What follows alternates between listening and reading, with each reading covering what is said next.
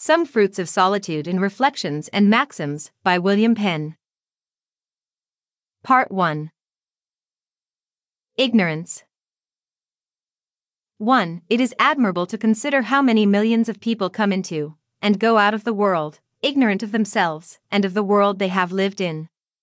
2. If one went to see Windsor Castle, or Hampton Court, it would be strange not to observe and remember the situation, the building, the gardens, fountains, etc. that make up the beauty and pleasure of such a seat. And yet few people know themselves, no, not their own bodies, the houses of their minds, the most curious structure of the world, a living walking tabernacle, nor the world of which it was made and out of which it is fed, which would be so much our benefit, as well as our pleasure, to know. We cannot doubt of this when we are told that the invisible things of God are brought to light by the things that are seen, and consequently we read our duty in them as often as we look upon them, to Him that is the great and wise author of them, if we look as we should do. 3. The world is certainly a great and stately volume of natural things, and may be not improperly styled the hieroglyphics of a better, but, alas, how very few leaves of it do we seriously turn over. This ought to be the subject of the education of our youth, who, at 20, when they should be fit for business, know little or nothing of it. Education. 4. We are in pain to make them scholars, but not men.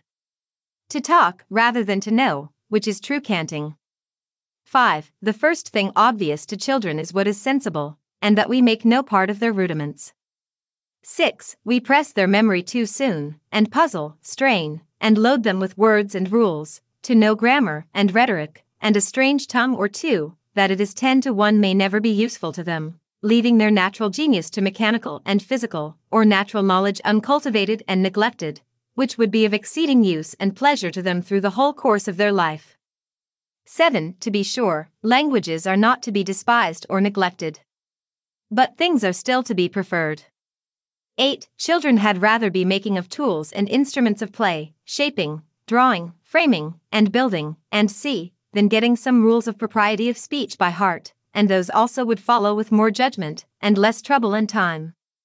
9. It were happy if we studied nature more in natural things, and acted according to nature, whose rules are few, plain, and most reasonable. 10. Let us begin where she begins, go her pace, and close always where she ends, and we cannot miss of being good naturalists.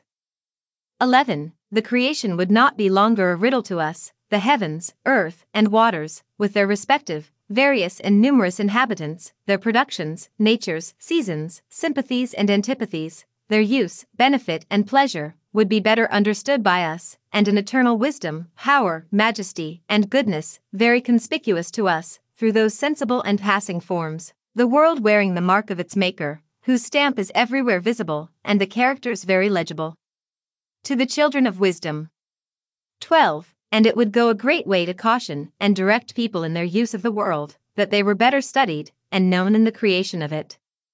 13. For how could man find the confidence to abuse it, while they should see the great Creator stare them in the face, in all and every part thereof? 14. Their ignorance makes them insensible, and that insensibility hardy in misusing this noble creation, that has the stamp and voice of a deity everywhere, and in everything to the observing. 15. It is pity therefore that books have not been composed for youth, by some curious and careful naturalists, and also mechanics, in the Latin tongue, to be used in schools, that they might learn things with words, things obvious and familiar to them, and which would make the tongue easier to be obtained by them. 16. Many able gardeners and husbandmen are yet ignorant of the reason of their calling, as most artificers are of the reason of their own rules that govern their excellent workmanship.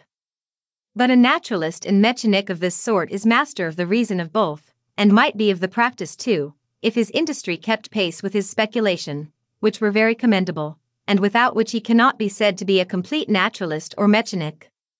17. Finally, if man be the index or epitome of the world, as philosophers tell us, we have only to read ourselves well to be learned in it. But because there is nothing we less regard than the characters of the power that made us, which are so clearly written upon us, and the world He has given us, and can best tell us what we are and should be, we are even strangers to our own genius, the glass in which we should see that true instructing and agreeable variety, which is to be observed in nature, to the admiration of that wisdom and adoration of that power which made us all. Pride. 18. And yet we are very apt to be full of ourselves, instead of him that made what we so much value, and but for whom we can have no reason to value ourselves. For we have nothing that we can call our own, no, not ourselves, for we are all but tenants, and it will too, of the great Lord of ourselves, and the rest of this great farm, the world that we live upon. 19. But methinks we cannot answer it to ourselves as well as our Maker, that we should live and die ignorant of ourselves, and thereby of him, and the obligations we are under to him for ourselves. 20. If the worth of a gift sets the obligation, and directs the return of the party that receives it, he that is ignorant of it, will be at a loss to value it, and the giver for it. 21. Here is man in his ignorance of himself. He knows not how to estimate his Creator, because he knows not how to value his creation. If we consider his make, and lovely compositure, the several stories of his lovely structure, his divers members, their order, function and dependency, the instruments of food, the vessels of digestion, the several transmutations it passes, and how nourishment is carried and diffused throughout the whole body, by most innate and imperceptible passages. How the animal spirit is thereby refreshed, and with an unspeakable dexterity and motion sets all parts at work to feed themselves. And last of all, how the rational soul is seated in the animal, as its proper house, as is the animal in the body. I say, if this rare fabric alone were but considered by us, with all the rest by which it is fed and comforted, surely man would have a more reverent sense of the power, wisdom and goodness of God, and of that duty he owes to him for it. But if he would be acquainted with his own soul, its noble faculties, its union with the body, its nature and end, and the providences by which the whole frame of humanity is preserved, he would admire and adore his good and great God. But man is become a strange contradiction to himself, but it is of himself, not being by constitution, but corruption, such. 22. He would have others obey him, even his own kind, but he will not obey God, that is so much above him, and who made him. 23. He will lose none of his authority, no, not bate an ace of it, he is humorous one to his wife, he beats his children, is angry with his servants, strict with his neighbors, revenges all affronts to extremity, but, alas, forgets all the while that he is the man, and is more in arrear to God, that is so very patient with him, than they are to him with whom he is so strict and impatient. 24. He is curious to wash, dress, and perfume his body, but careless of his soul. The one shall have many hours, the other not so many minutes. This shall have 3 or 4 new suits in a year, but that must wear its old clothes still. 25. If he be to receive or see a great man, how nice and anxious is he that all things be in order. And with what respect and address does he approach and make his court? But to God, how dry and formal and constrained in his devotion. 26. In his prayers he says, "Thy will be done," but means his own, at least acts so. 27. It is too frequent to begin with God and end with the world. But he is the good man's beginning and end, his Alpha and Omega. Luxury. 28. Such is now become our delicacy, that we will not eat ordinary meat, nor drink small, palled liquor, we must have the best, and the best cooked for our bodies, while our souls feed on empty or corrupted things. 29. In short, man is spending all upon a bare house, and hath little or no furniture within to recommend it, which is preferring the cabinet before the jewel, a lease of 7 years before an inheritance. So absurd a thing is man, after all his proud pretenses to wit and understanding. In consideration. 30. The want of due consideration is the cause of all the unhappiness man brings upon himself. For his second thoughts rarely agree with his first, which pass not without a considerable retrenchment or correction. And yet that sensible warning is, too frequently, not precaution enough for his future conduct. 31. Well may we say our infelicity is of ourselves, since there is nothing we do that we should not do, but we know it, and yet do it. Disappointment and resignation. 32. For disappointments, that come not by our own folly, they are the trials or corrections of heaven, and it is our own fault, if they prove not our advantage. 33. To repine at them does not mend the matter, it is only to grumble at our Creator. But to see the hand of God in them, with an humble submission to His will, is the way to turn our water into wine, and engage the greatest love and mercy on our side. 34. We must needs disorder ourselves, if we only look at our losses.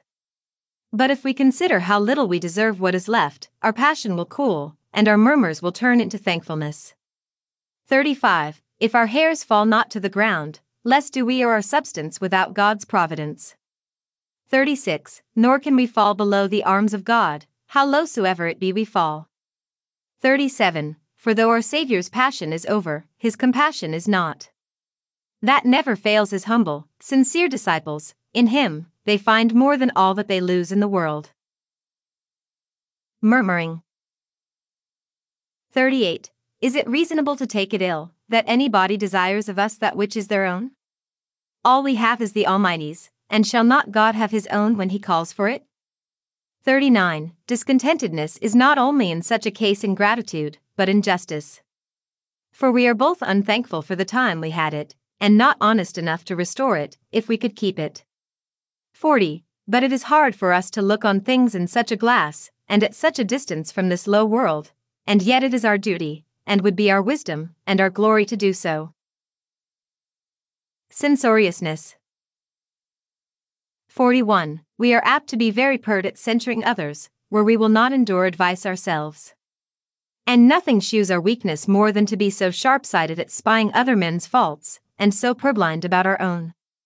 42. When the actions of a neighbor are upon the stage, we can have all our wits about us, are so quick and critical we can split an hair, and find out ever failure and infirmity, but are without feeling, or have but very little sense of our own. 43. Much of this comes from ill nature, as well as from an inordinate value of ourselves, for we love rambling better than home, and blaming the unhappy, rather than covering and relieving them.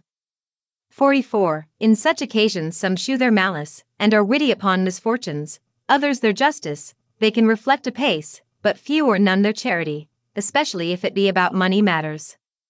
45. You shall see an old miser come forth with a set gravity, and so much severity against the distressed, to excuse his purse, that he will, after he has done, put it out of all question, that riches is righteousness with him.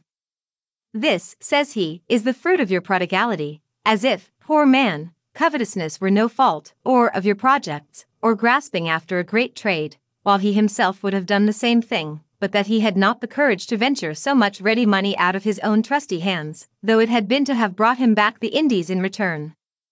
But the proverb is just, vice should not correct sin. 46. They have a right to censure, that have a heart to help, the rest is cruelty, not justice. Bounds of charity. 47. Lend not beyond thy ability, nor refuse to lend out of thy ability, especially when it will help others more than it can hurt thee. 48. If thy debtor be honest and capable, thou hast thy money again, if not with increase, with praise. If he prove insolvent, don't ruin him to get that, which it will not ruin thee to lose, for thou art but a steward, and another is thy owner, master and judge. 49. The more merciful acts thou dost, the more mercy thou wilt receive, and if with a charitable employment of thy temporal riches, thou gainest eternal treasure, thy purchase is infinite, thou wilt have found the art of multiplying indeed. Frugality or bounty. 50. Frugality is good if liberality be joined with it. The first is leaving off superfluous expenses, the last bestowing them to the benefit of others that need. The first without the last begins covetousness, the last without the first begins prodigality, both together make an excellent temper. Happy the place wherever that is found. 51. Were it universal, we should be cured of two extremes, want and excess, and the one would supply the other, and so bring both nearer to a mean, the just degree of earthly happiness. 52. It is a reproach to religion and government to suffer so much poverty and excess. 53. Were the superfluities of a nation valued, and made a perpetual tax or benevolence, there would be more almshouses than poor, schools than scholars, and enough to spare for government besides. 54. Hospitality is good, if the poorer sort are the subjects of our bounty, else too near a superfluity. Discipline. 55. if thou wouldst he happy and easy in thy family, above all things observe discipline. 56. Every one in it should know their duty, and there should be a time and place for everything, and whatever else is done or omitted, be sure to begin and end with God. Industry. 57. Love labor, for if thou dost not want it for food, thou mayest for physique. It is wholesome for thy body, and good for thy mind. It prevents the fruits of idleness, which many times comes of nothing to do, and leads too many to do what is worse than nothing. 58. A garden, an elaboratory, a workhouse, improvements and breeding, are pleasant and profitable diversions to the idle and ingenious, for here they miss ill company, and converse with nature and art, whose variety are equally grateful and instructing, and preserve a good constitution of body and mind. Temperance. 59. To this a spare diet contributes much. Eat therefore to live, and do not live to eat. That's like a man, but this below a beast. 60. Have wholesome, but not costly food, and be rather cleanly than dainty in ordering it. 61. The receipts of cookery are swelled to a volume, but a good stomach excels them all, to which nothing contributes more than industry and temperance. 62. It is a cruel folly to offer up to ostentation so many lives of creatures, as make up the state of our treats, as it is a prodigal one to spend more in sauce than in meat. 63. The proverb says, that enough is as good as a feast, but it is certainly better, if superfluity be a fault, which never fails to be at festivals. 64. If thou rise with an appetite, thou art sure never to sit down without one. 65. Rarely drink, but when thou art dry, nor then, between meals, if it can be avoided. 66. The smaller the drink, the clearer the head, and the cooler the blood, which are great benefits in temper and business. 67. Strong liquors are good at some times, and in small proportions, being better for physic than food, for cordials than common use. 68. The most common things are the most useful, which shews both the wisdom and goodness of the great Lord of the family of the world.